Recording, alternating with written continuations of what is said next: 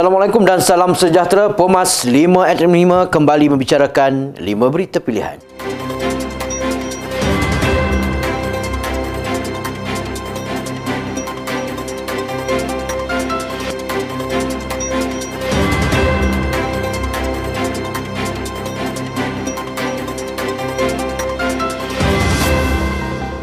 Cadangan yang dikemukakan oleh Pemufakatan Ibu Bapa Malaysia Mimbar berkaitan sesi pengajaran dan pembelajaran di sekolah perlu diperhalusi. Presiden UMNO Datuk Seri Dr. Ahmad Zahid Hamidi berkata dari sudut positif, beliau bersetuju dengan cadangan itu namun memerlukan tindakan berkesan oleh Kementerian Pendidikan Malaysia.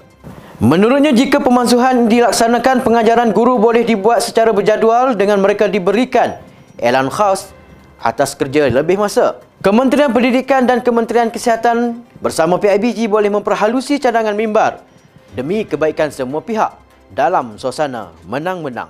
Ketua Penerangan UMNO Malaysia Syahril Hamdan menyifatkan pendapat yang dipertua Dewan Negara Tan Sri Rais Yatim bahawa tidak praktikal untuk menurunkan kadar umur pengundi kepada 18 tahun pada masa kini atas kekangan masa dan sumber sebagai tidak munasabah. Bagaimana hendak menghadap orang ramai dengan perkara sebegini? Kredibiliti akan rosak andai kata kerajaan mengalih tiang gol.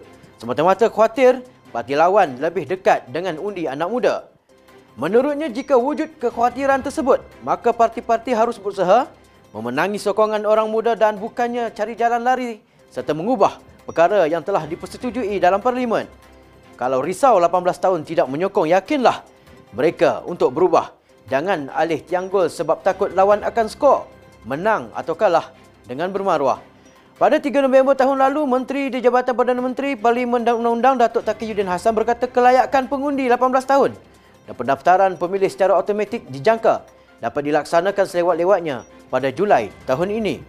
Pergerakan Pemuda Negeri Kelantan melahirkan kekesalan di atas keputusan Hakim Mahkamah Tinggi yang membenarkan penggunaan kalimah Allah oleh penganut agama Kristian. Ketua Pemuda UMNO Kelantan Nur Hariri Muhammad Nur berkata keputusan itu satu tamparan hebat kepada umat Islam di Malaysia yang menyambut Isra' Mi'raj dalam bulan Rejab yang mulia ini. Apakah tujuan pihak pendiri di Semenanjung bertegas mahu menggunakan kalimah Allah? Walaupun sejak kira-kira 500 tahun dahulu Roman Katolik memasuki Melaka, tidak pernah pun menggunakannya. Beliau menggesa Menteri Undang-Undang membuat rayuan terhadap keputusan itu bagi menunjukkan betapa seriusnya kerajaan menjaga hak kaum terbesar yang menganut agama Islam bagi mengelakkan tercetus sebarang ketidakharmonian antara agama. Wanita UMNO dan Dewan Muslimat PAS merayu kerajaan segera mengemukakan rayuan berhubung keputusan Mahkamah Tinggi yang merupakan episod malang buat umat Islam di negara ini. Dalam satu kenyataan bersama, wanita UMNO dan Dewan Muslimat PAS selaras dengan kedudukan Islam sebagai agama persekutuan dan demi menjaga kesucian agama Islam, sewajarnya penggunaan kalimah Allah tidak seharusnya dibenarkan penggunaan dalam kalangan orang bukan Islam. Bukan sahaja memelihara kesucian agama Islam yang merupakan agama rasmi, tapi untuk memastikan keharmonian hidup masyarakat yang berbilang agama dan kaum dengan menghormati hak dan kebebasan beragama yang telah ditetapkan di negara ini sejak sekian lama.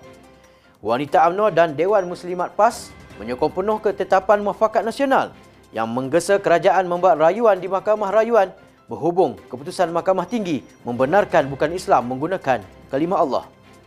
Persiapan Perhimpunan Agung AMNO yang akan berlangsung pada 27 dan 28 Mac ini berjalan lancar.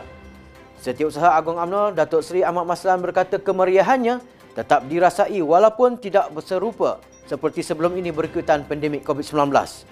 Tarikhnya tentulah dah diketahui 27 dan 28 Mac ini dan kita berharap segalanya berjalan lancar. Lebih-lebih lagi kita telah menunda dua kali Perhimpunan Agung AMNO ini dan kita tidak akan menunda lagi. Uh, kita telah maklumkan pendaftar pertubuhan ROS uh, mengenai prosedur yang kita akan lakukan. Ini kali pertama dalam sejarah AMNO kita akan mengadakan kombinasi bersemuka dan juga cara maya ini. Kita harap segalanya akan berjalan lancar dan AMNO akan terus diingati oleh rakyat seluruh negara sebagai satu parti yang begitu banyak jasa, 75 tahun berjasa dalam negara kita. Perjalanan Perhimpunan Agung 2020 akan dilaksanakan secara bersemuka dan maya dengan mengikuti SOP yang telah ditetapkan. Menurutnya, persiapan rapi termasuk mematuhi SOP yang ditetapkan oleh Majlis Keselamatan Negara amat dititik beratkan bagi menghindari pandemik COVID-19. Beliau berharap ianya dapat dilaksana dan berjalan dengan lancar dan berharap tiada kluster Perhimpunan Agong AMNO. Sekian dari saya Al-Faiz Abdul Hamid. Jangan lupa temu janji kita Isnin hingga Jumaat jam 5 petang. 5 berita pilihan hanya di Pumas 5 at 5. Assalamualaikum dan salam muafakat nasional.